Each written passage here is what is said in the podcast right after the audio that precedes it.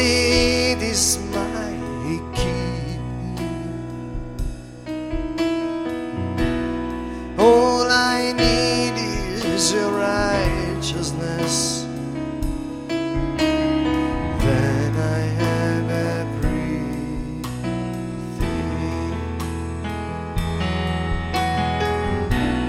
All I need is your kingdom. All I need is my key. All I need is your righteousness. Then I have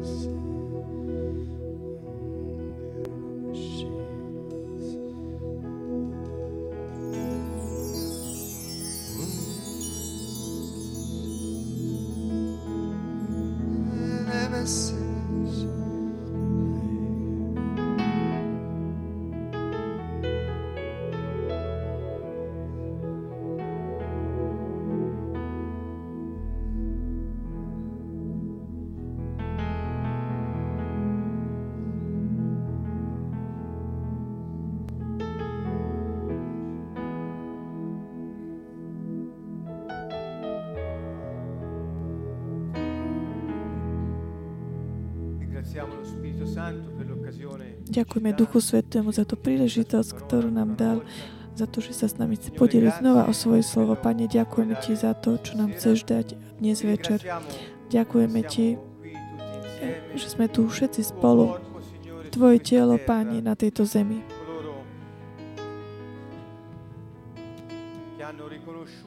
Tí, ktorí tak rozpoznali, že patria jemu a túžia plniť Tvoju vôľu. Tí, ktorí tak prijímajú, ktorí tak berú Tvoju milosť, pokladajú za väčšiu, ako je ich život. Ktorí tak zapierajú svoj život až na smrť. Ktorí svedčia svojim slovami, že Ty si baránkom, ktorého krv zničila Satana, ktorá zničila jeho diela a vrátila mu takú tú hodnosť kráľovskú, ktorú Boh od počiatku myslel pre svojich detí, ktoré mu od počiatku dal a Adam strátil. Ďakujem Ti, Pane. My Ťa chceme uctievať, vzdať Ti slávu, chválu a moc.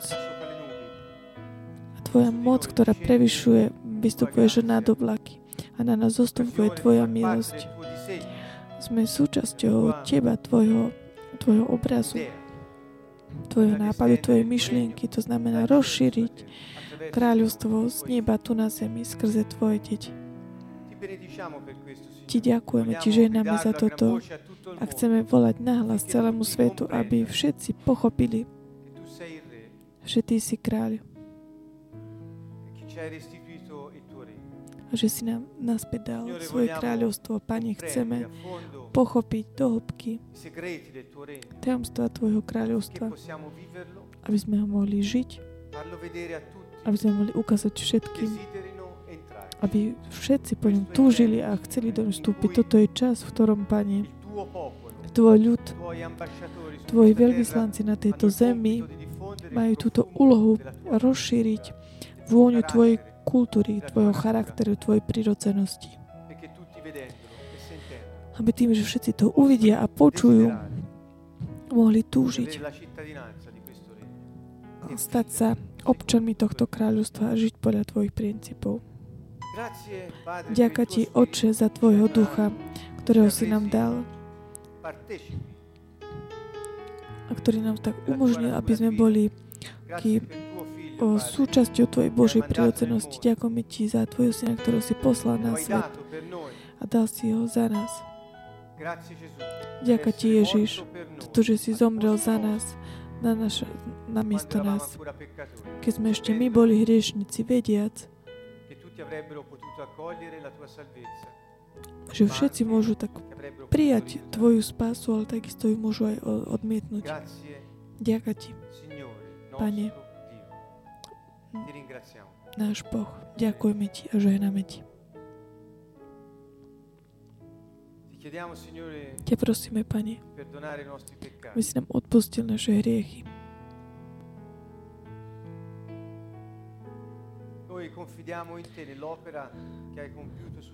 My dôverujeme v Tebe, to dielo, ktoré si uskutočnil na kríži, krv, ktorú si vylial za nás, ktorú si nás tak umožnil, aby nám boli odpustené hriechy, že si nás vykúpil, Tvoja krv nás posvecuje, Pane, nás jednocuje v novej aliancii, ktorú si zapečatil touto krvou. Ďakujeme Ti.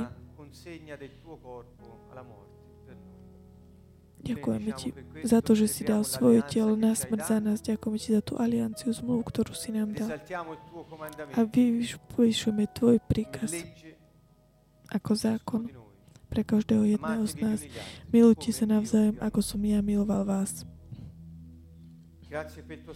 Ďakujem Ti, Pane, za Tvoju krv. Ďakujem Ti za odpustenie.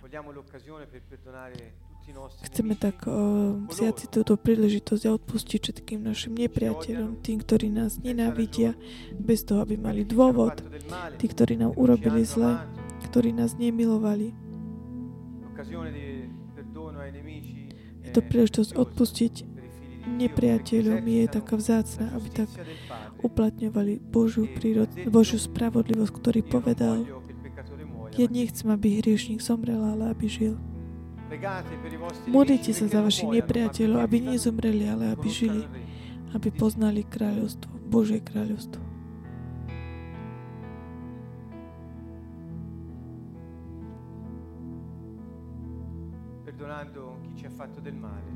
Odpustiac tomu, kto nám urobil zle, Pán má takú voľnú cestu, aby odpustil nám.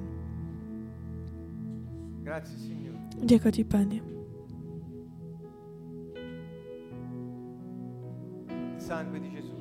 Ježišova krv bola vyliata za nás. Ježišova krv. Krv nevinného, ktorý nikdy nezrešil, ktorý bol Boh v tele.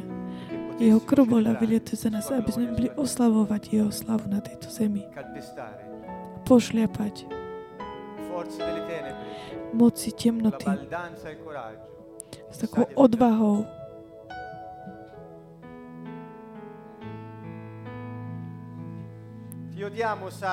Nenávidíme ťa, Satan, teba a všetky tvojich démonov. Odmietame tvoje pokušenia, odmietame tvoje diela. My ťa nenávidíme. V mene Ježiš Kristus vyhlasujeme. Sme veľmi nebezpeční pre teba. Buď vzdial sa od nás, od našej rodiny. Mene Ježiša Krista, ktorý ťa zničil na kríži a ktorý ti tak vytrhol z rúk to, čo si zobral Adamovi. Choď preč od nás. Temnota. Mene Ježiš Kristus. Mene Ježiš Kristus chceme takisto zničiť. Vďaka tejto krvi rozpoznajúc v ňom, že sme oslobodení od každého prekliatia, pretože on sa stal prekliatím, hriechom.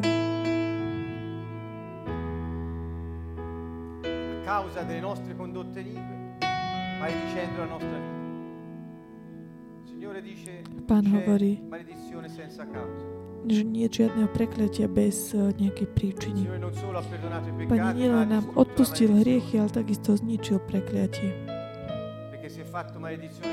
Pretože on sa stal prekliatím, aby sme sami skrze neho stali Božími nástrojmi spravodlivosti.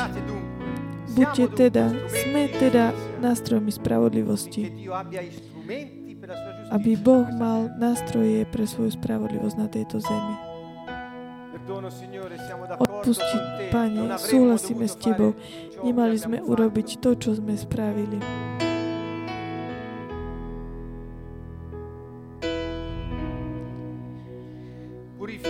Očisti nás. Očisti nás Tvojou krvou, naše svedomie.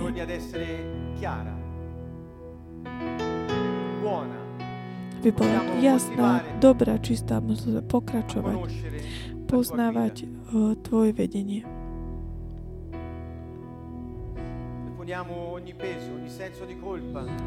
Odmietame akékoľvek ťažobu, pocit viny a dnes večer sa rozhodujem už viacej neobviňovať za tie hriechy, ktoré sme urobili, a aby sme sa neobviňovali, lebo Ty si zobral túto vinu na seba. Ježiš sa stal hriechom, sa stal prekliatím.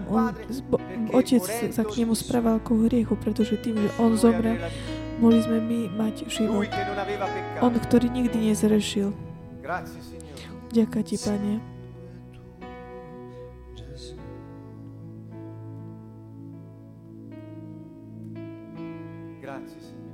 Ďakujem Ti, Pane.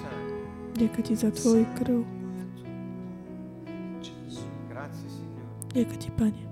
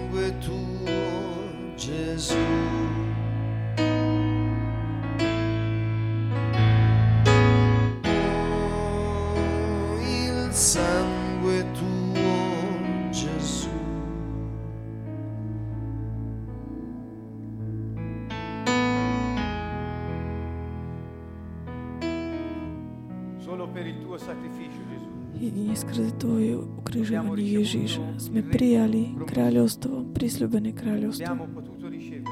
Nemohli sme prijať Ducha Svätého, my, ktorí veríme v Teba. Božie kráľovstvo je pokoj a radosť a spravodlivosť v Duchu Svätom. Prísľubené kráľovstvo. Pokoj, tak vnútorné medzi ľuďmi, ktorých on miluje. Prisľúbené kráľovstvo.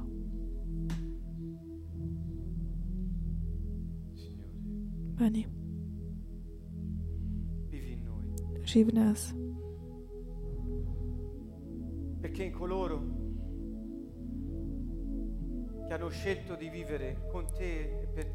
A takisto aj v tých, ktorí sa rozhodli žiť s Tebou a pre Teba, mohli ukázať svetu Tvoj život. Žij v nás, aby všetci mohli vidieť a veriť, že Ty si Boh a Ty si kráľ.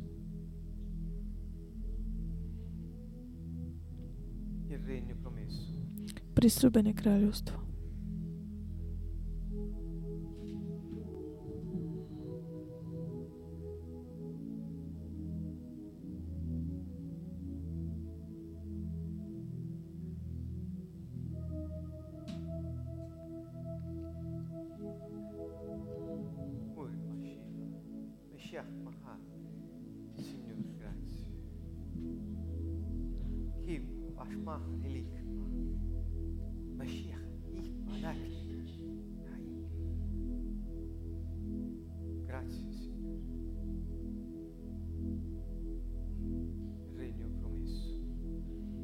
Ďakujem Ti, Pane, prisľúbené kráľovstvo.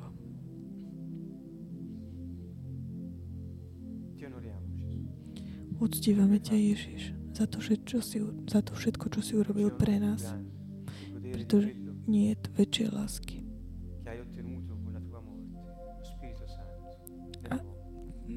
veľkú lásku, ktorú si nám dal, Duch Svätý, ktorú sme získali Tvojou smrťou, skrze Tvoju smrť.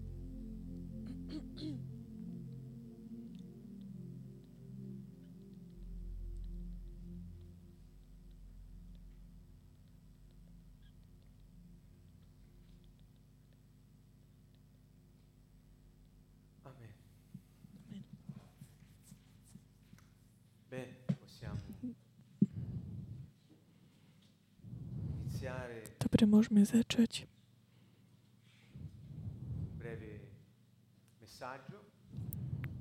krátkym posolstvom. Dnes večer budeme hovoriť o kultúre nebeského kráľovstva, vplyve Boha na zemi a o prísľuboch. Nemali sme veľa času.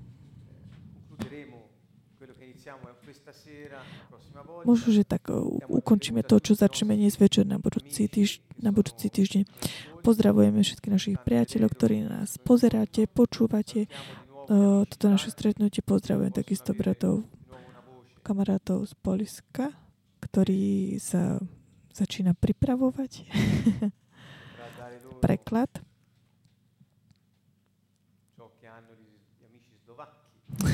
Pozdravujeme našich priateľov zo Slovenska, ktorí môžu počúvať.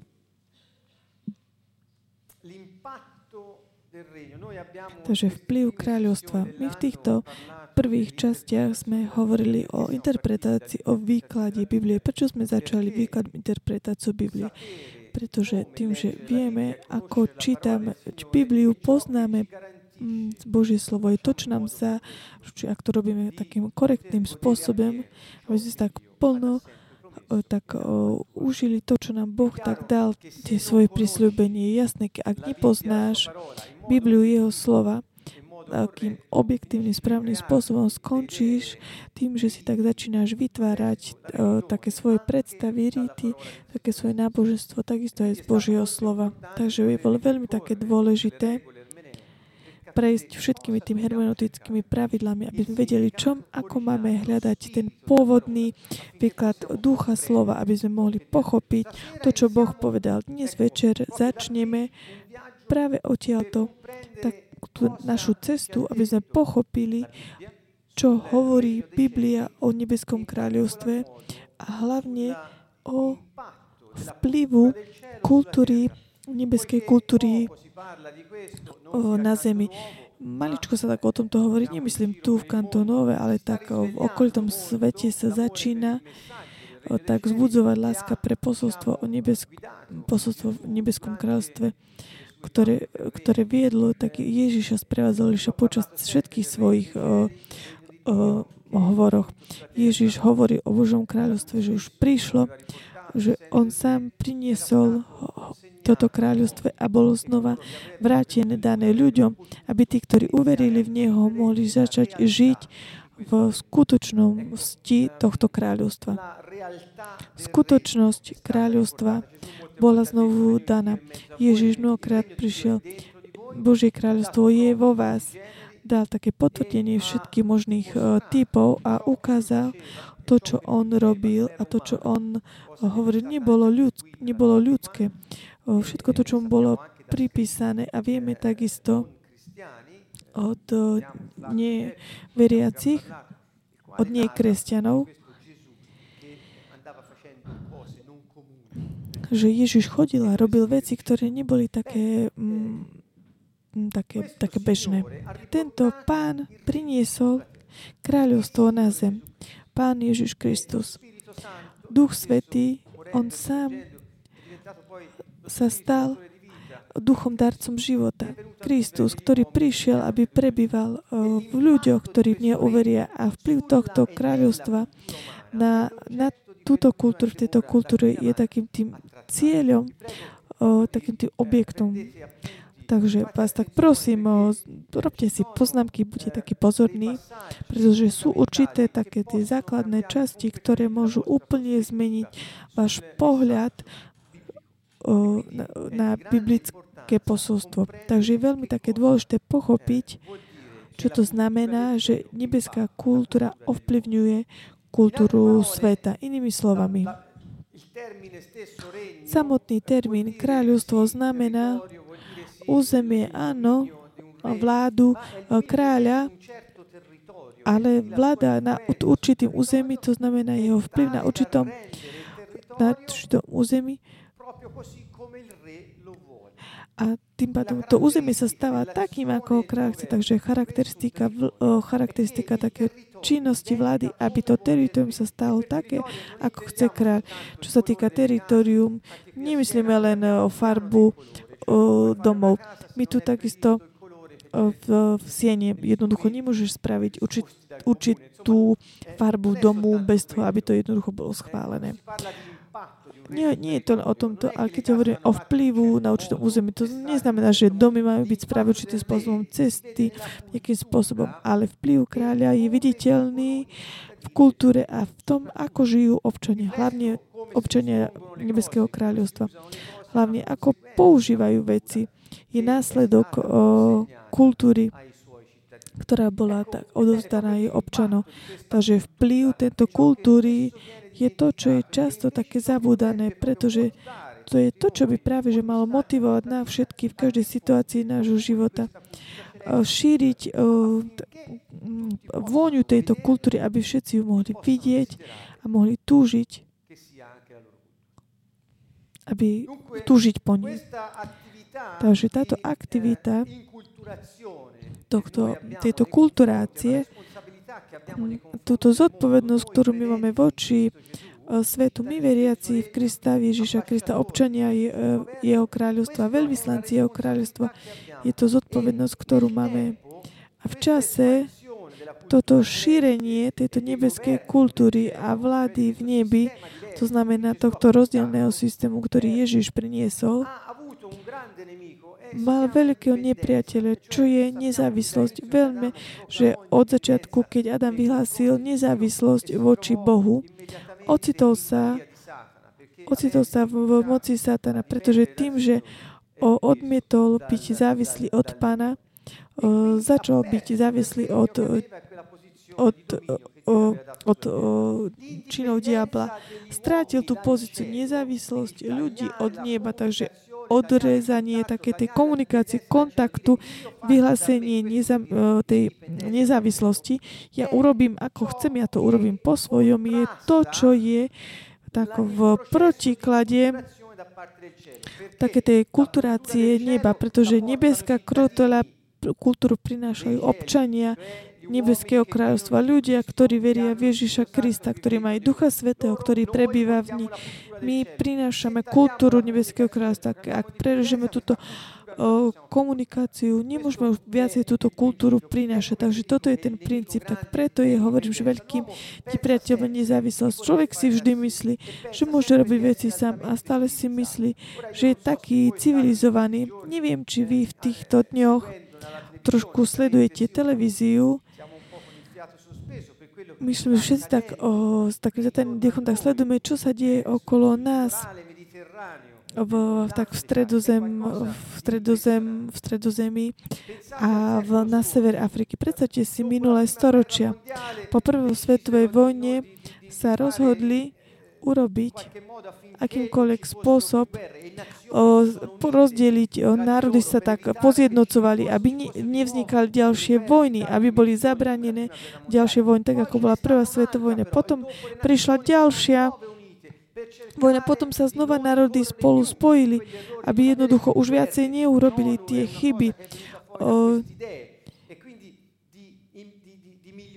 Takže že sa tak vylepší také spolužitie medzi, ale odtedy až teraz bolo o mnoho viacej vojen ako predtým.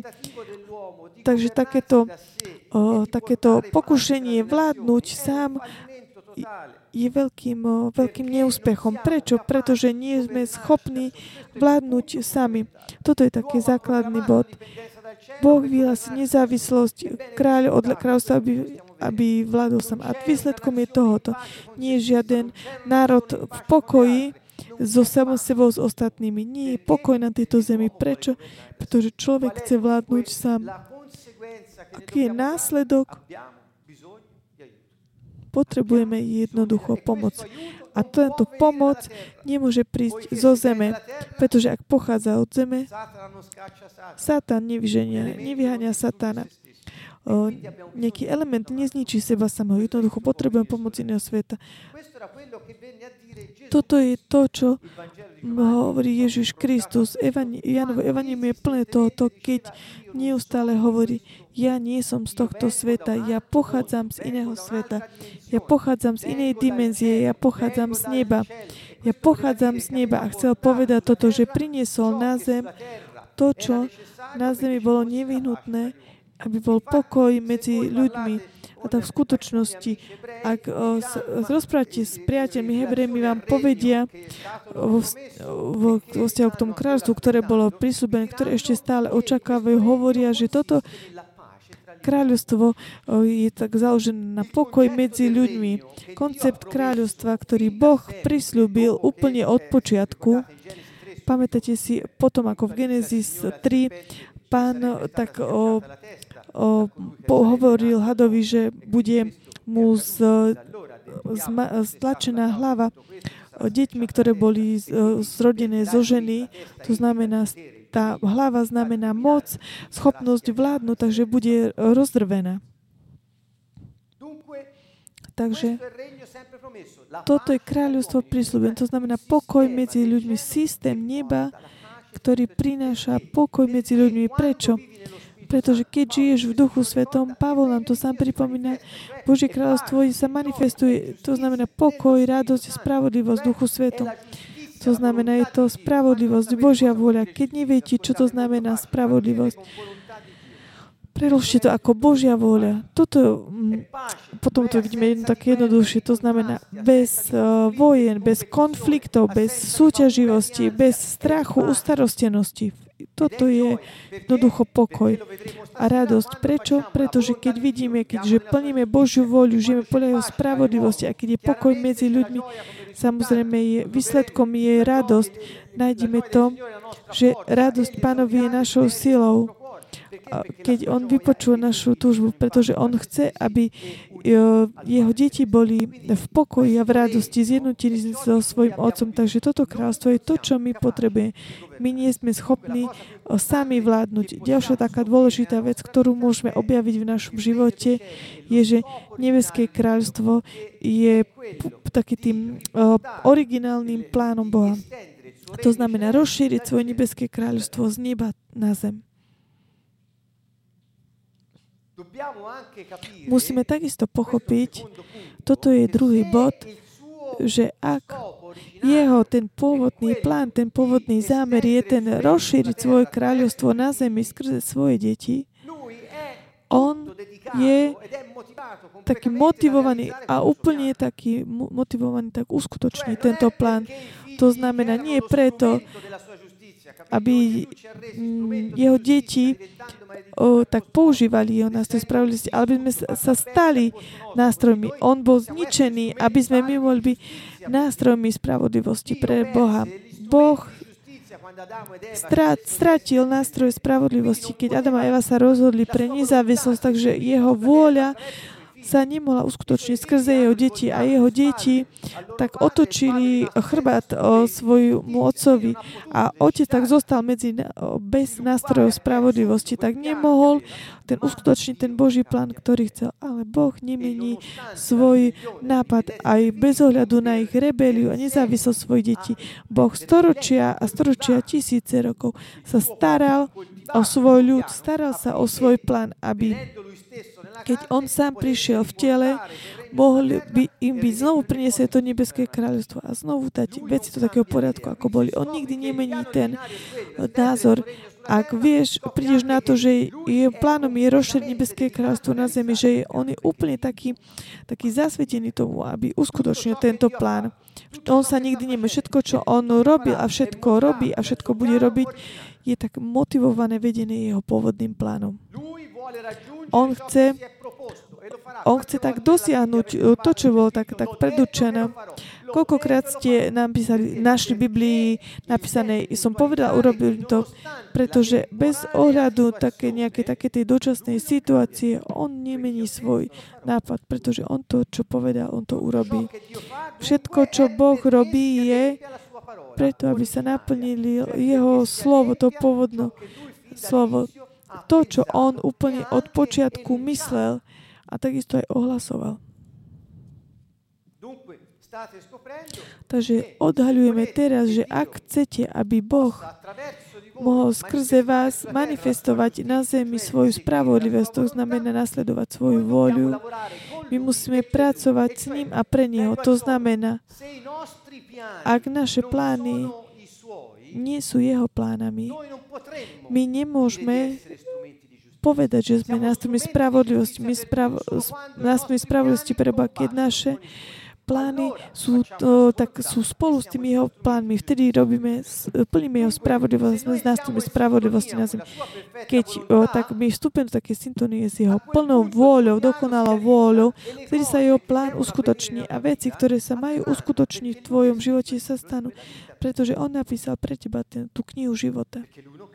Pretože on nikdy nemení svoj nápad. Ale problém nie je to, že či Boh je verný, alebo nie. Boh je verný. Jeho vernosť je večná. On sa nikdy nemení. Ale problém je to, či človek zostáva v tej Božej vôli, alebo niekoľkokrát my počujeme, ale s tým všetkým, čo sa deje, kde je Boh, kde je Boh. Toto určite vy počujete o hovore od ostatných ľudí. Čo to znamená? Pretože ľudia si tak neuvedomia, že problém nie je Boh, ale problém je človek, či akceptuje Božiu vôľu alebo nie.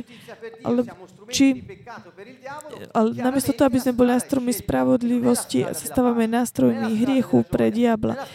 Potom nekračame po ceste pokoja, radosti, ale je to cesta smrti a krádeže a hriechu. Toto robí diabol skrze deti, ktoré rebelujú a ktorí sa tak ocitnú v jeho nespravodlivosti. Keď my robíme to, čo Boh povedal, veci jednoducho prídu oproti tebe, veci sa jednoducho dejú, veci jednoducho funguje, tvoj život sa tak rozvíja podľa toho pôvodného plánu a funguješ nejakým spôsobom, ako niekto nemôže vysvetliť. Predstavte si, ak viacej ľudí žijú takýmto spôsobom, sa tak spoja, zjednotia, vediac, že sú v alianci s jednými s druhými v Ježišovej krvi. Čo sa stane? Stane sa, že je tu telo, ktoré funguje, je tu telo, ktoré sa hýbe, že je telo, ktoré je nástrojom spravodlivosti na zemi. A že je proste nezastaviteľné. Ani smrť, ani hrob nebude mať moc nad týmto telom. Takže potrebujeme vyjasniť niektoré nápady. Pochopil si, že doteraz ničomu neslúži, ak hovoríme o kráľovstvu, o spravodlivosti, ak nehovoríme o tej základnej veci, čo je byť úplná závislosť od kráľa. Takže ak my robíme to, čo Boh povedal, veci jednoducho fungujú. Toto je také jednoduché posolstvo, úplne také, až také banálne, ktoré sa zdá také intuitívne. Ak my robíme to, čo Ježiš Kristus povedal, veci jednoducho fungujú. Prečo nefungujú? Odpoveď je naopak, pretože nerobíme veci, ktoré Ježiš povedal. Mnohí lamentujú, ale cirkev, kde je Kristovo telo? Kde sú kresťania dnes? Prečo nefungujú? Pretože neplnia Božiu vôľu. Je to veľmi, veľmi jednoduché. Takže počúvajte, tak odíte z toho poľa takých tých intelektuálnych vecí. Netreba si nejako tak vyžmykať mozog. Stačí jednoducho pochopiť toto. Ak robíš to, čo on hovorí, funguješ a život by fungoval tak, ako on prečo. Ak nerobíš to, čo on povedal, nefunguješ. A vtedy si tak vylámeš všetky zuby, pretože si v takej zemi prekliatia. Je to také jednoduché. Takže nemôžeme my sa tak trápiť nad tým, čo sa deje, pretože to, čo sa deje, ovocie nezávislosti alebo vlády na zemi. Takže nepýtaj sa Boha, aby sa tak zjednotil svojimi plánmi. Pane, ja mám taký dobrý nápad, chcel by som urobiť toto v mojom živote, tá prosím, príď do tohto môjho projektu. Nie. Musíš pochopiť, aký je Boží projekt pre teba skrze, na zemi, skrze teba. Preto všetci robia tak opačne, preto nič nefunguje, pretože jednoducho my tak dôverujeme naše plány o zemi, systému sveta. A kto je princ tohto sveta? Knieža tohto sveta? Satan. Ako môžu naše projekty, ktoré zveríme diablovi, fungovať pre náš úspech, pre naše uspokojenie, pre pokoj? Je to nemožné. Je to také banálne, že nemôžeme tak čudovať sa nad tým. Takisto vám poviem ďalšiu vec. Boh nemôže tak zrealizovať vaše projekty. Ak máte nápady v mysli a nie sú to Božie nápady, Boh nie je povinný ich jednoducho splniť. Boh je povinný splniť svoje slovo. Bodka. Takže nepripisujme Bohu nejaký taký projekt, taký náš projekt. Čo to znamená? Boh je povinný uskutočniť svoje plány, svoje projekty, nie tie naše. A v čom teda základa život jednoducho stojí? V tom pochopiť, aké sú tie projekty Boha a tak pripojiť sa k Neho a povedať, tvoje projekty, tvoje plány sú moje. Ja tu nie som tu, aby som robil taký svoj biznis. Nie som tu na zemi, aby som robil svoj biznis, ale preto, aby som zrealizoval plány neba. Toho kráľovstva, odkiaľ my pochádzame a kde my máme odtiaľ úlohu prijatú, aby sme ho čošli na tieto, preto sme tu, pretože a keď chceš tu na zemi zrealizovať svoje projekty, je to jasné, že sa im nedarí. A buď sa uskutočne, ale neprinášajú pokoj, neprinášajú radosť, neprinášajú spravodlivosť a potom vznikajú vojny. Bohatí sa zabíjajú. Prečo? Pretože z peniazy si robia takú radosť. Peniaze my všetci potrebujeme od prvého po posledného. Ježiš prišiel, aby zničil chudobu. Ježiš Kristus povedal, vy chudobní buďte spravodliví, pretože nebeské kráľovstvo prišlo. Nebeské kráľovstvo, ak budete žiť podľa mojich príkladov, zničí, príde bohatstvo nebeského kráľovstva. Pretože on prišiel a priniesol kráľovstvo, aby sa zrealizovalo v jeho svetle, vo vašom živote. Žalm 36, verši 4-7. Hľadaj radosť Pánovi a dá ti za čím túži tvoje srdce. Pánovi zver svoje cesty a jemu dôveruj. Kazateľ 11, 9.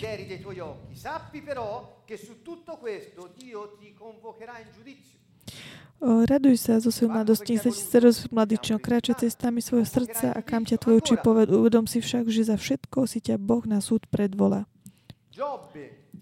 Job 17:18. Moje dni skončili, moje plány skončili.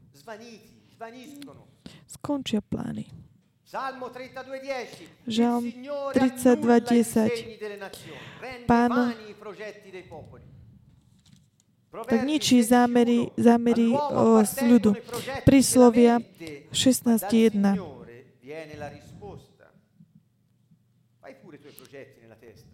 Máš ty svoje plány v mysli, ale odpoveď je proste na Pána. Odpoveď prichádza od Pána. Príslovia 19:21. Mnoho úmyslov má človek v srdci, ale jedine plány Božie sa tak naplňa. Ak máte moje teda plány, sa uskutočnia skrze vás. Aká je taká tá väčšie, tak uspokojenie. Aby Boh tak skrze nás, skrze naše konanie spravodlivosti uskutočnil svoj plán na zemi. Toto je najväčšie také uspokojenie.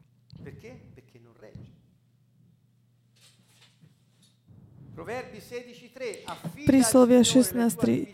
Zdôveruj Pánovi svoju činnosť a tvojim plánom sa bude dať. Izaiáš 31.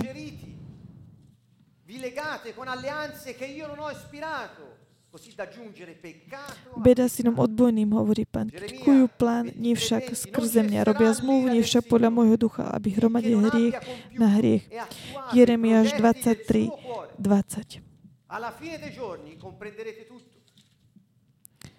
Neodvráti sa Pánov hnev, kým nesplňa neustály plány svojho srdca. Na konci dní to pochopíte jasne. Jeremiáš 29.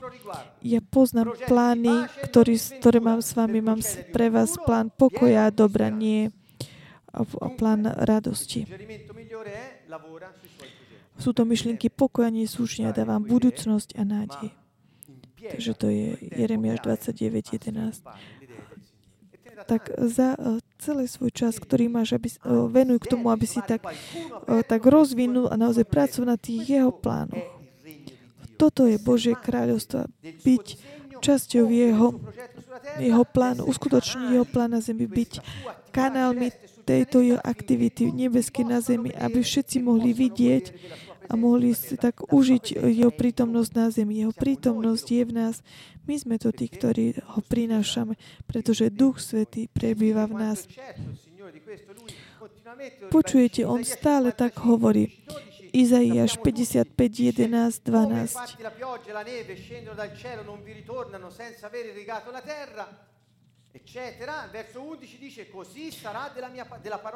Lebo sprchne z neba dážď z nich a nevráti sa tá, ale opojí zem.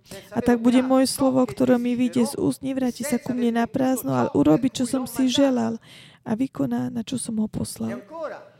Takže znova, ak si zoberieme Matúša 5:18, keď Ježiš potom prišiel, on je jasný o tomto. Jasne o tomto hovorí. Veru, hovorím vám. Pretože on hovorí, kým sa nepomine sa ani jediné písmeno, jediná čiarka zo zákona, kým sa všetko nesplní. Ja som neprišiel zákon zrušiť, ale prišiel som ho naplniť. Predchádzajúcich stretnutia hovorili sme o tomto.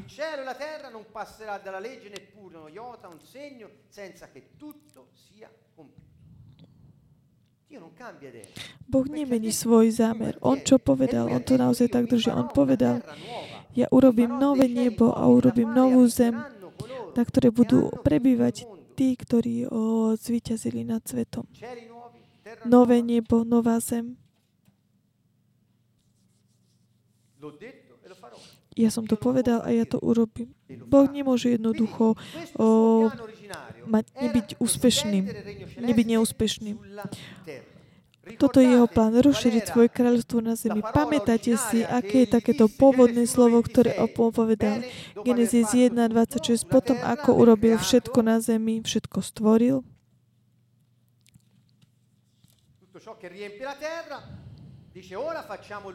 Povedal, teraz urobme človeka na náš obraz a podľa našej podoby. Tak kľúčové slovo je vládni nad rybami mora, nad vtáctvom neba a nad dobytkom a divou zverou a nad všetkými plazmi, čo sa plazia po zemi. Jedna z verzií,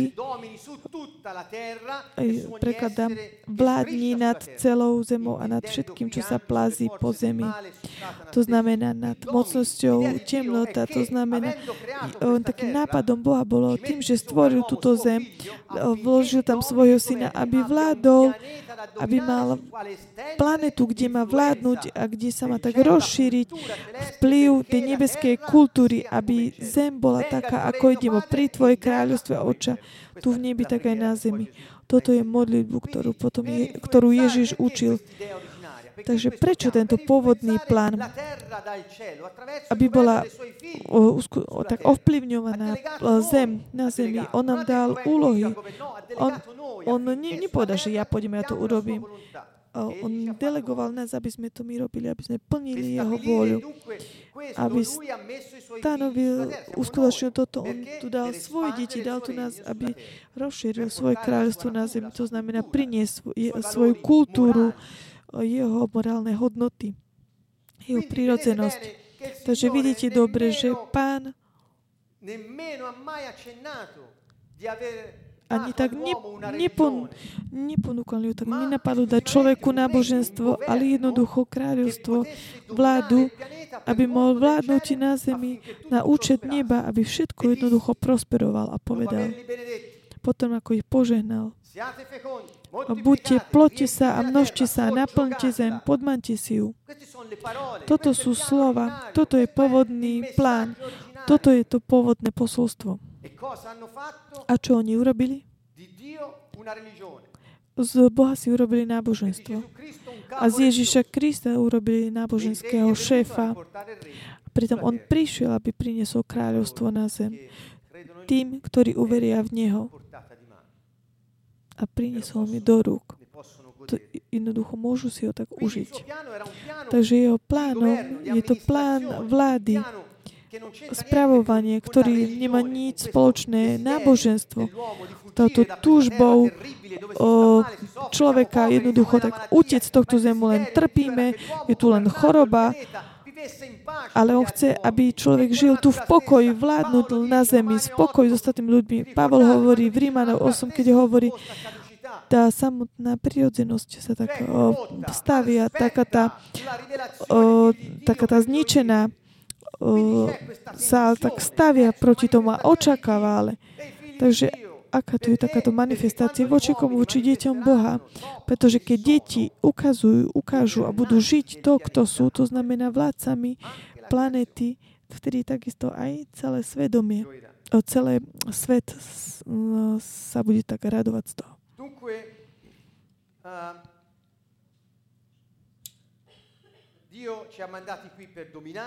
Boh nás tu dal, aby sme vládli, aby sme spravovali a vládli v jeho mene na jeho účet. Je jasné, keď ľudia nebudú robiť svoju vôľu tým, že majú teda keď plnia tú svoju vôľu, tak neplnia tú asi bolo zverené niečo. Jednoducho nemôžu plniť to, čo majú. Ježiš prišiel, aby diablovi vytrhol z rúk túto delegáciu a dali ju všetkým ľuďom, všetkým, ale to znamená tým, ktorí uverili v Neho, v Jeho meno, ktorí Ho prijali, oni majú moc, deti Božie, a môžu tak uskutočniť, uplatňovať túto moc na zemi, pretože neboli znovu zrodení samotným človekom, ale Bohom, Duchom Svätým. A aby naplnil svoju slavu na zemi. Boh prišiel, aby prebýval vo svojich ľuďoch. Prišiel k tým, ktorí prijali kráľovstvo dovnútri v nás. Takže Boh má mysle naplniť túto zem svojou slávou, svojou prírodzenosťou, svojou kultúrou. Sláva, talianské slovo, tak korešponduje v hebrejštine kabot, v greštine doxa. To znamená ťažké, plná taká manifestácia, ukázanie niečo, sláva. To znamená plná taká manifestácia, také ukázanie jeho ťažoby. A keď sa manifestácia ukazuje, zanecha taký stopu. Predstav si, že padneš z 10. poschodia, jednoducho taká tá ťažoba padne. Keď sa ťažoba dotkne zo zemi, jednoducho zanecha po sebe stopu.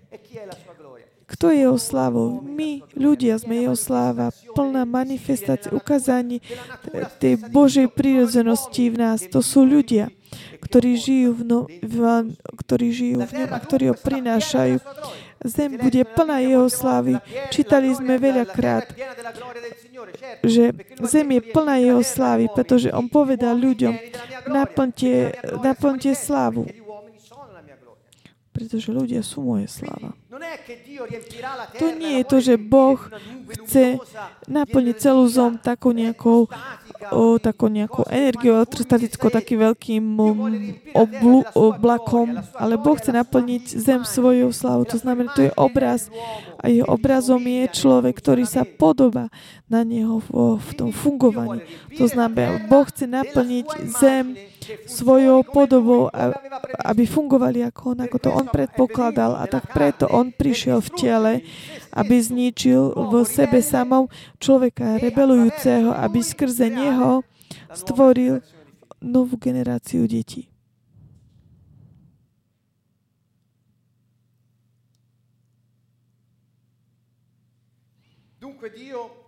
Takže Boh nás stvoril. Veľakrát som to už povedal, chcem to znova povedať.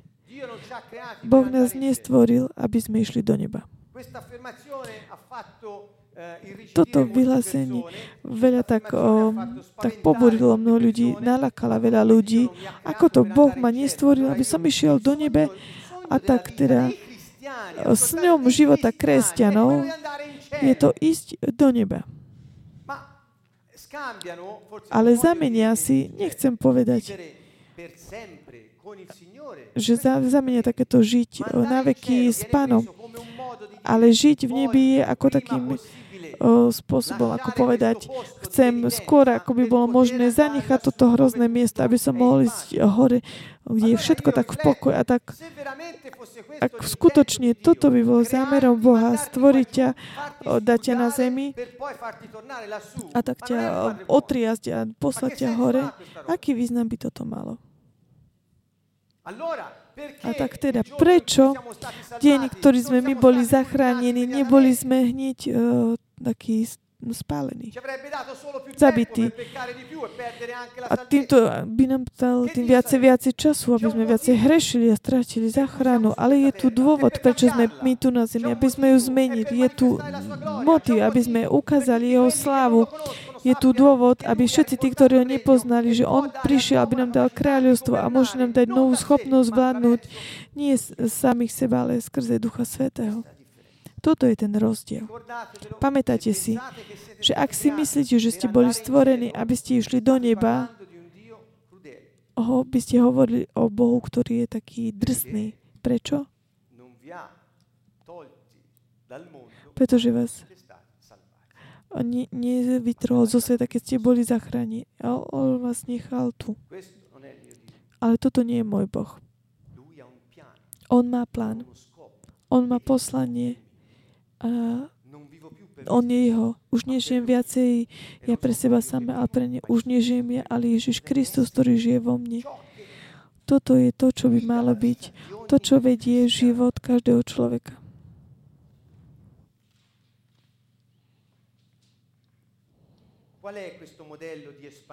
Aký je tento model tohto rozšírenia kráľovstva? Aký je tento model? Mnohí hovoria o kolonizácii, takisto aj my sme hovorili. Počúvajte dobre, ja chcem.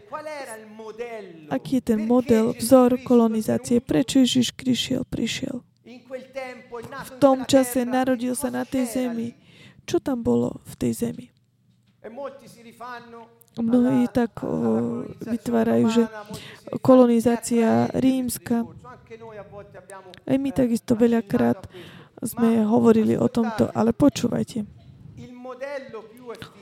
Takým tým vzorom najefektívnejším, aký bol v tom momente, bol to hebrejský model. Hebreji očakávali kráľovstvo. Nebolo treba im dávať nejaký príklad. Oni jednoducho od začiatku ho očakávali. Bol im daný prísľub.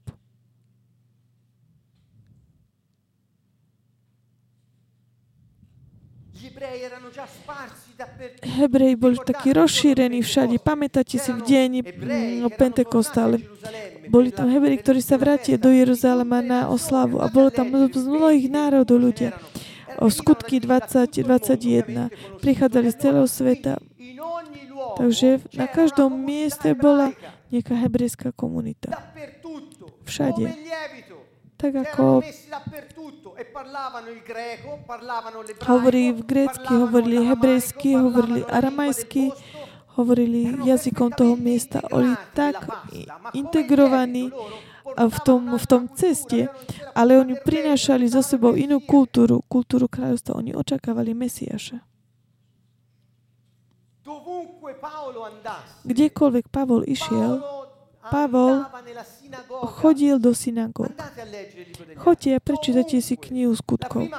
Prvá vec, ktorú Pavol robil, nešiel k pohanom. Chodil k pánom tým, ktorým potom sa hovoril ako nie Hebrejom, ale najprv chodil k Hebrejom, pretože oni mohli pochopiť to posolstvo o kráľovstve. Oni očakávali Mesiáša, oni mohli pochopiť z kníh, z písma, že všetko, čo sa stalo, bolo takým potvrdením, takou pravdou, naplnením všetkých tých prísľubení. Takže toto boli vzory komunity v zahraničí.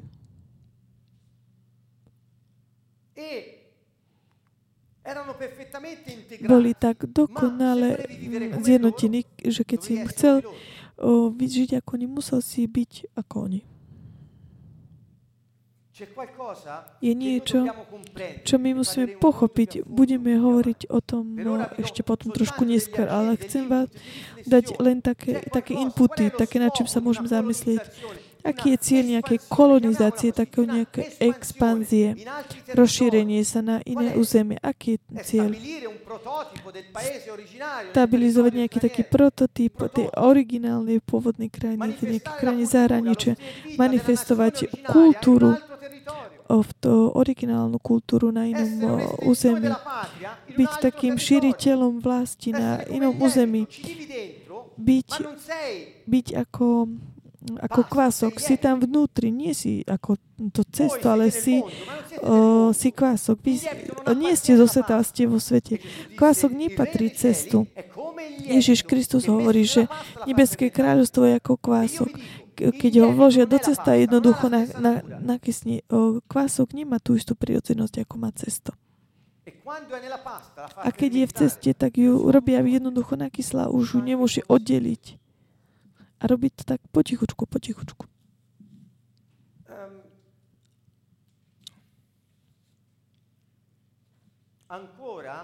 Takže ešte raz, tento typ takého toho rozšírenia, stabilizovania na rozličných teritoriách, územiach, komunitách, pretože Boh vždy potreboval telo. On keď prišiel, priniesol kráľstvo, on zbral telo. Vždy je to komunity, ktoré boli také rozšírené po celom svete, poznanom svete. Žili s kultúrou, mali filozofiu, ktorá nebola tú filozofiu toho miesta. A neponúkali ju ostatným, ale tí ostatní videli, akým spôsobom žili. Reprezentovali hodnotu morálky, spôsob, ako žili tej originálnej krajiny. Akí to boli ľudia? Oni nerozpoznali Mesiáša, ale akí to boli ľudia. Počúvajte veľmi dobre. Sú to ľudia, ktorým Boh urobil prísľubenie, ktorým prísľubil kráľovstvo, prísľubil im pokoj, že budú bez chorôb, že budú bez chudoby, hojnosť, pokoj, radosť, všetko, zo všetkých. To je to, čo im Boh sľúbil, kde v starom zákone komu? Vybranému ľudu, hebrejskému ľudu. Nie preto, že boli lepší ako ostatní, ale kvôli tomu prisľúbeniu, ktoré dal Boh Abrahamovi. Toto Boh im prisľúbil. Pamätáte si, hovoril som o typológii, o typu, antitypu v hermeneutike, takom spôsobe interpretácie. Hebrejský ľud je typ tej ľudskej humanity, ľudstva, ktorý bol oslobodený z Egypta. Ide do zasľúbenej krajiny, ktorá bola prisľúbená. Bol oslobodený od prekliatia, od choroby, od vojny. Toto je to, čo v starom zákone bolo také prisľúbenie, čo sa malo uskutočniť príchodom kráľa Mesiáša.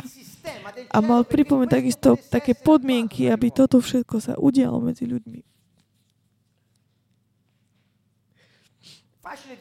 Jednoduché povedať, nie je choroba v nebi, nie je choroba na zemi, nie. Jednoduché povedať takto, nie je v nebi chudoba, nie je na nebi, takisto v zemi. Mnohí robia takéto. Ale chýba všetko. Ak budete počúvať moje slovo, ak nebudete porušať moje príkazy, počúvať, nebudete taký, nebude postihnutý chorobou. Chápete, čo toto znamená? Čo toto znamená? Boh hovorí, bude skupina ľudí v starom zákone, ktorí nebudú trpieť týmto. Ja teraz dočasne vám dám tento benefit. Pamätáte si, že že počas toho, ako boli na púšti, tak netrpeli chorobami. Nebola tam choroba, nikdy im nechybalo jedlo, nechybalo im oblečenie, nič. Pre určité obdobie, a toto bolo to prisľúbenie, že mal prísť čas, toto bolo, malo byť, v aké podmienke mali žiť ľudia. Bude skupina ľudí, ktorí budú takýto. Toto bolo prisľúbenie. Prečo? Pretože mali rozpoznať Mesiáša a žiť podľa nebeských zákonov. Prečo? Pretože v starom zákone človek nemohol žiť podľa zákonov neba, až pokiaľ Duch Svätý neprišiel, pretože Ježiš Kristus ešte neprišiel, ešte nebol oslavený. Nebolo to možné pre človeka odpovedať na také sväté požiadavky Boha. Bolo to nemožné. A v tom typu starého zákona to bolo ukázané, že sa to len udeje Ježiš Kristus a budete počúvať moje prísľubenie a budete ho robiť to, čo vám hovorí. Boh príde a bude prebývať vo vás a ja sa ukážem vám. Ján 14:21. Ak budete, je to ten istý prísľub v starom zákone. Takže aj teraz bolo naplnené všetko, teraz sa všetko udialo. Teraz ak budete počúvať to, čo vám ja hovorím, to, čo bolo prísľubené, sa zrealizujte. Ja, ktorý som plnosť života manifestovaného na zemi, skutočnosť, Božia skutočnosť na zemi. Ja sa tak ukážem vás, ako a som vám prisľúbil. Hojnosťou, zdravím, pokojom, bez strachu, bez vojny. Toto je to, čo on prišiel, aby priniesol. A prečo to nevidíme? Odpoveď? Pretože nerobíme to, čo on hovorí. Nie, sú kresťania, ktorí sa tak hnevajú na tých, ktorí neveria. Niektorí sa tak utekajú k rituálom a urobia si to, čo musia, ale to je také šlapanie po posolstve Nebeskom kráľovstva, po tom pôvodnom pláne, šlapanie po pôvodnom pláne Boha. My sme tu, ktorí tak znehodnocujeme ten projekt, pretože sa rozhodujeme neposlúchať Pána. Aký je príkaz Ježišov? On sa tak limitoval. Pamätáte si, chvíľku predtým, ako bol uväznený, povedal, nepoviem vám nič, toto je moje prisľúbenie. Môj príkaz, milujte sa navzájom, ako som ja miloval vás. Nedám vám žiadne iné príkazania. Toto tak obsahuje všetko. Milujte sa navzájom, ako som ja miloval vás. A keďže hovoril o Duchu Svätému, ktorý mal prísť, aby prišiel ku nim, hovorí, že budete mať schopnosť to urobiť, pretože ja, Kristus, sa stanem Kristus, darca života, prídem a budem prebývať vo vás a vy to budete môcť urobiť. Všetko toto bude, keď budete žiť v mojej aliancii, ktorá je zapečatená mojou krvou. Ja som zomrel za toto, aby ste vy tým, že príjmete Ducha Svätého, mohli začať fungovať. Pretože tá komunita bude kdekoľvek, môžete tak šíriť Kristovu vôľu, môžete ukázať všetkým, ako sa môže žiť v hojnosti, aby všetci, ktorí to videli, sa mohli rozhodnúť žiť, mať tieto hodnoty, morálku, ten spôsob života, tú filozofiu. Toto je posolstvo.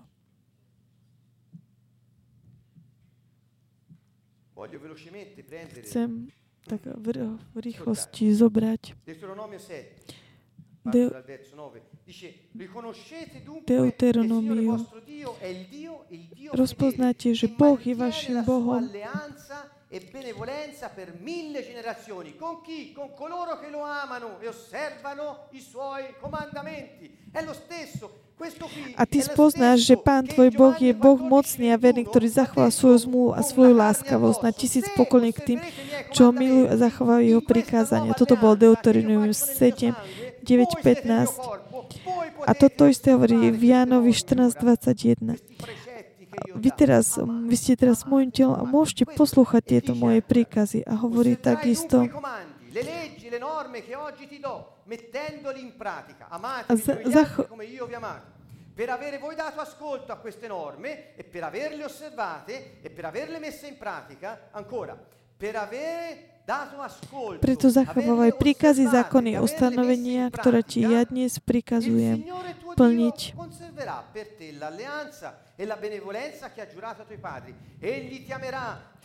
Keď budeš počuť tieto ustanovenia, keď budeš zachovávať a plniť, Pán tvoj Boh ti zachová zmluvu a láskavosť, ktorú odprísal tvojim otcom, bude ťa milovať, bude ťa požehnávať a rozmnožiť ťa.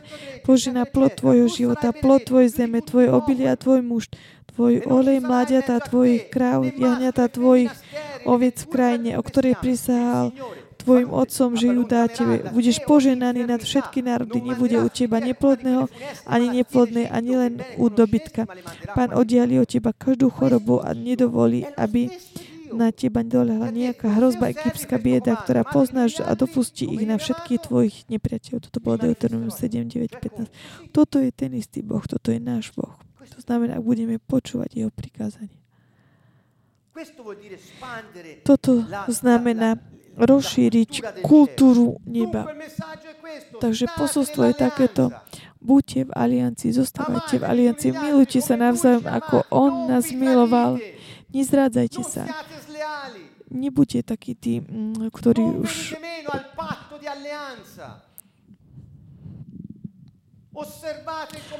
Poslúchajte prikazania, milujte sa, tak ako, milujte sa navzájom, ako Boh miloval vás. A Ježiš hovorí, to, čo budete prosiť, budem dané, to, čo budete chcieť, aby som urobil vašom menej, Otec to urobí. Budete robiť ešte väčšie veci, ako som ja robil.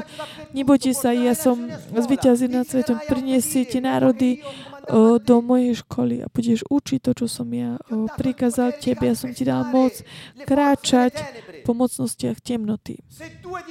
Ak dvaja z vás, ktorí sú v tej zmluve, ktorí sú tak dohodnú a sú zjednotení o všetko, čo prosia Otca v nebi, buď sa stane. Toto sú slova toho Boha, ktorý v Deuteronomiu, v Exodusu 15:26. Napríklad Exodus 23, 25, to som len vypísal niektoré. Môžete začať vyštudovať toto. Toto je ten istý Boh, ktorý tuto hovorí. Tak vtedy ťa poženám. A toto bol ten typ.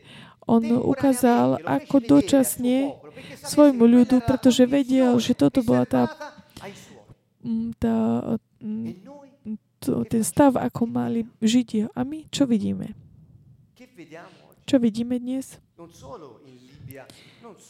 Nielenže to, čo sa deje v Líbii, v Egypte, ale my čo vidíme medzi kresťanmi? Vidíme pokoj? Nie. Vidíme radosť? Nie. Vidíme radosť, hojnosť? Nie. Prečo? Pretože nerobíme to, čo on hovorí. Je to veľmi jednoduché. Prečo to nerobíme? A práve kresťania tak rozširujú súťaživosť, nenávisť, závisť, modlárstvo, lásku k peniazom, nenávisť voči bratom, pripravení tak udrieť od chrbta kvôli 100 eurám. Toto je v úvodzovkách cirkev dnes. Tento termín taký zneužívaný, táto cirkev, ktorá v grečtine hovorí eklezia, to znamená tí všetci spolu, ktorí boli povolaní a vyberaní kráľom, aby boli jeho takými blízkými veľvyslancami na zemi. Toto je cirkev, nie je žiadne hierarchie, nie je žiadne závoje a tak, ale sú to veľvyslanci kráľa vybratí, aby reprezentovali ho na zemi. Oni povedali, áno, som tu, patrím tebe. Ja ti dávam svoj život. Chcem plniť tvoju vôľu. Toto. A tak, ak toto je cirkev by si mala tak užiť, sa tak tešiť z týchto prísľubení a ukázať ho celému svetu. A všetci by sme mali tak túžiť sa stať súčasťou toho tela. Toto je to tajomstvo. Toto je tajomstvo. Tajomstvo je toto.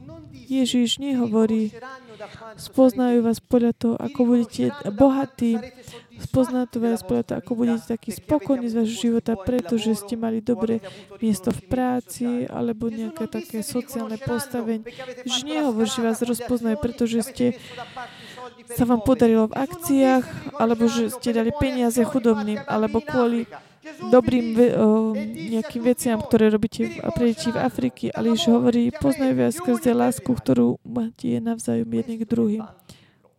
Toto je proste takéto potvrdenie. Nič iné. Takže, keď sa hovorí o kráľovstve, nemôžeme tak odpojiť tie prísľuby s podmienkami. A tak ukázal, toto je ten typ, taký ten vzor, aby ukázal to, čo sa má stať. Ale teraz je tu Kristus, Boh na zemi je v nás. Kristus, Duch Svätý. Toto je ten oriešok, Duch Svätý. Boh povedal, zničím nepriateľov pre teba. Choroba nebude. Zničím chudobu. Si taký utrapaný, blahoslavený. Nebské kráľstvo prišiel. Si chudobný, požehnaný, lebo to, že chudoba skončila. Keď plníš Božie kráľovstvo úplne automaticky, ty sa staneš tým, ktorý tak odráža charakter kráľa, ktorému vzdávaš česť. Úplne proste je to nezadržateľné. A najväčšou takúto česť mu stať je robiť to, čo on chce. Preto Ježiš hovorí v Matúšovi 5.33. Neobávajte sa o to, čo budete jesť, čo budete piť. Počúvajte. Ježiš je Boh. Je to isté to slovo, ktoré je v Deuteronomii, v knihe Exodus a tak ďalej, tak ďalej. To isté slovo. A on potom hovorí, nestrachujte sa, neobávajte sa, hľadajte najprv Božie kráľovstvo a spravodlivosť, to ostatné vám bude dané. Keď on hovorí toto ľuďom, ktorí sa tak normálne tak starostili, zo 199,9 plus 1 sa obáva o to, čo budú jesť, čo budú piť, čo si oblečia. Prečo? Pretože nepochopili, že je moc v aliancii, že je moc v Ježišovej krvi, že je moc v Kristovom tele. A sa manifestuje, tak ako on sa manifestuje v nás, ako? Skrze prisľúbenia. A tak teda, keď on hovorí v Matúšovi 6.33 tieto veci, musíme sa pozrieť na tieto veci. V Skutkoch 4, že množstvo tí, ktorí uverili, sa rozšírila, pretože ich videli, že sú jedno telo a jedna duša. Videli ich, ako prosperujú. Nemali nedostatok a boli zjednotení.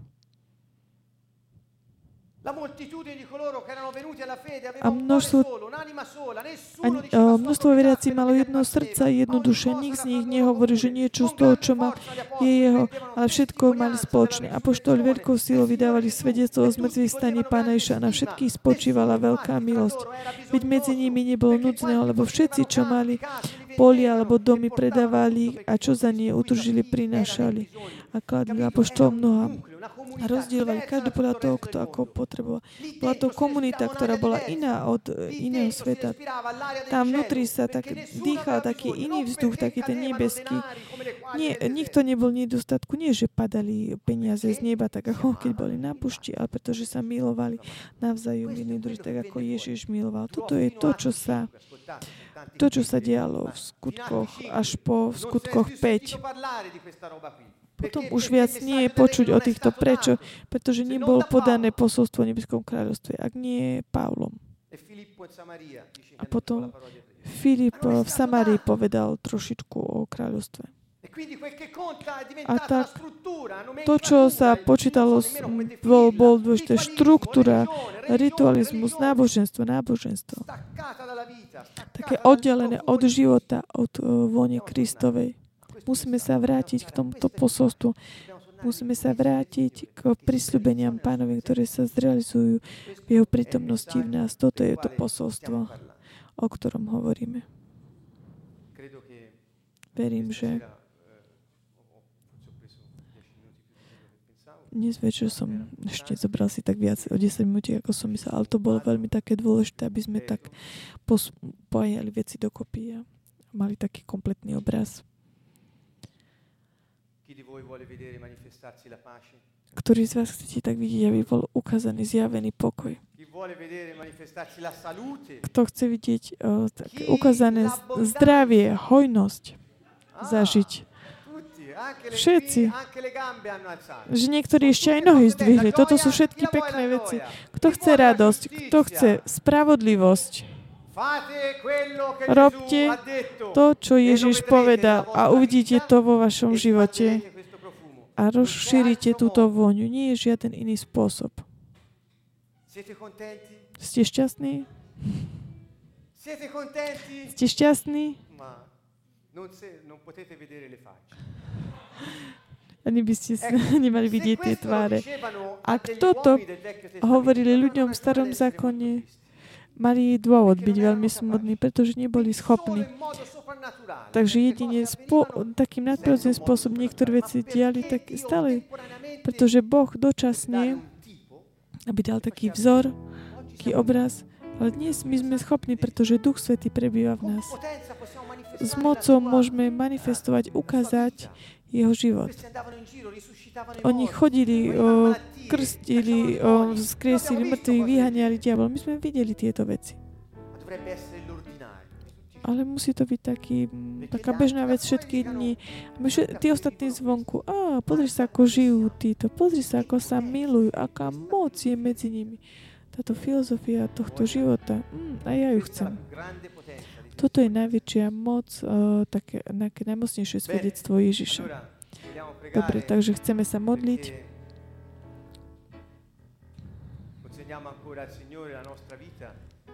Tak dáme Pánovi náš život, aby sme mohli konečne dať ho v dispozícii a tak uplatňovať jeho prikázania. Chceme to urobiť? Áno? Dobre, takisto aj vy, ktorí ste doma, môžete nás sa modliť, môžeme sa modliť spolu.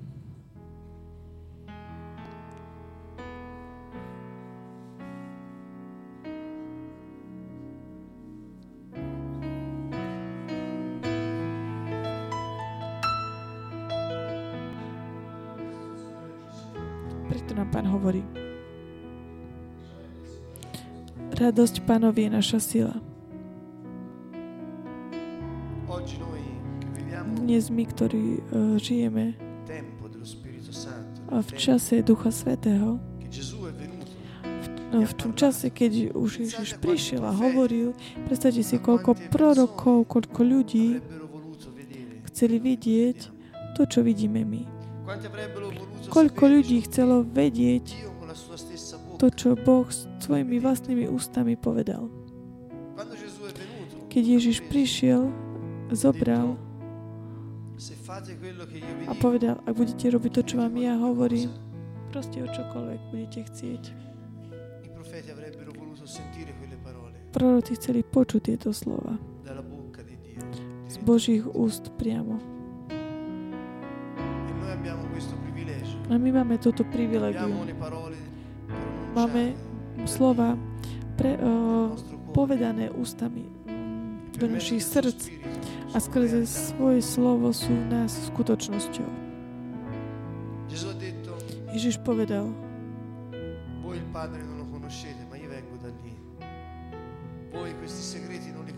vy tieto tajomstvá nepoznáte, ale ja som prišiel, aby som vám povedal, aké sú tajomstvá. Ak budete robiť to, čo ja vám hovorím, budete mať večný život. A tak preto nemôže byť žiaden taký dôvod takého utlačenia v živote, pretože ak my robíme to, čo Ježiš hovorí, všetok zvyšok, čo je? Uvidíme, ako sa tak ukáže aj prítomný v našom živote potom, so svojou mocou.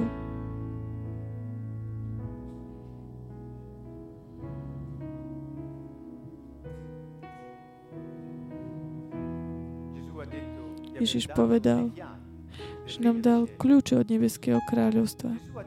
Ježiš povedal, že dal svojim tajomstvám od kráľovstva kľúče. Sú jeho slova. Nemusíme nejako tak vymýšľať veľa. Chcete pokoj, radosť, spravodlivosť, zdravie, hojnosť? Áno, počúvajte. Ale vy, ktorí počúvate, vám hovorím. Luka 6:26. Počúvate, áno, Luka 6:26.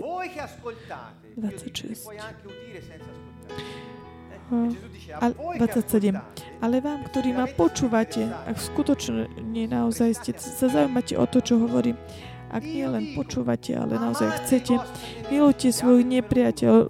Kľúč číslo 1. Robte dobre tým, čo vás nenávidia. Číslo 2. Ženajte tým, čo vás preklínajú. Kľúč číslo 3. Modlite sa tých, čo vás potupujú. 4. Tomu, kto ťa udrie, polícii nastávajú druhé. 5. Chcete všetky kľúče? A tomu, kto ti berie plášť, neodopri ani šaty. Každému, kto ťa prosí, daj, a ak ti niekto niečo vezme, nežiadaj to naspäť. Ako chcete, aby ľudia robili vám, tak robte aj vy. Ak milujete tých, čo vás milujú, akúže máte zásluh. Vidia hriešnici milujú tých, čo ich milujú. Ak robíte dobre tým, čo vám dobre robia, akúže máte zásluh. To isté robia hriešnici. Ak požičiavate tým, od ktorých to dúfate dostať naspäť, akože máte zásluh. Vidia hriešnici požičiavajú hriešnikom, aby dostali naspäť to isté. Ale milujte svojich nepriateľov, dobre robte. Ďalší kľúč. Dobre robte, požičiavajte a nič za to nečakajte. Ďalší kľúč. Tak bude vaša odmena veľká a budete sami najvyššieho prisľúbenie. Prisľúbenie. Lebo on je dobrý a je vďačný aj nevďačným a zlým. Buďte milosrdní, ako je milosrdný váš Otec. Ďalší kľúč. Nesúďte, nebuďte súdení. Toto neznamená nerozlišujte, ale nebuďte súdcami. Neodsudzujte, nebuďte odsúdení. Ďalší kľúč. Odpúšťajte, odpustí sa vám. Kľúč. Dávajte, dajú vám. Mieru dobrú, natlačenú, natrasenú, vrchovatú vám dajú do lona. Lebo ako mierou budete mať, merať vy, tako sa nameria aj vám. Prisľúbenie. Chápete to? Vidíte to? Kráľovstvo. Juhú. Vystúpime na vrchy. Rob to, čo on hovorí. Prisľúbenie, hojnosť. Prisľúbenie, budete synmi najvyššieho. My sme zanechali všetko, oče, domy, polia, deti, rodiny.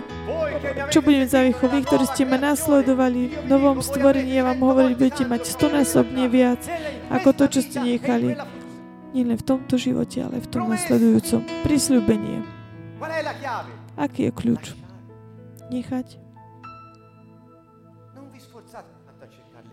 Nesnažte sa tak, že tak veľmi tak hľadať také tie kľúče. Niektorí si mysleli, že tie kľúče sú nejaká autorita, moc rozhodnúť, či niektorí sú menej hodní alebo viac. Niečo zo strany z Boha. Kľúče sú to, čo Ježiš povedal, aby sme robili. A keď to robíš, on sa manifestuje v tebe, ukáže v tebe prisľúbenie. Kde sa zrealizuje toto? Tu na zemi. Medzi tými, ktorí sú časťou novej aliancie, uskutočne z jeho krvi. Uzavreté v jeho krvi.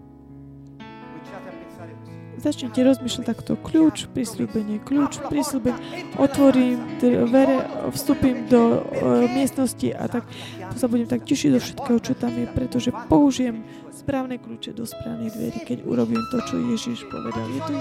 Je to jednoduché. Nie sú v tom žiadne rituály, žiadne veci robí to, ak nie tie, ktoré on povedal, aby sme robili. Veľmi jednoduché, praktické. On je praktický. Kľúče.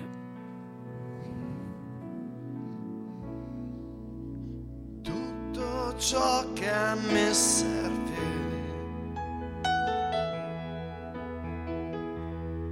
è il tuo regno, mio Re,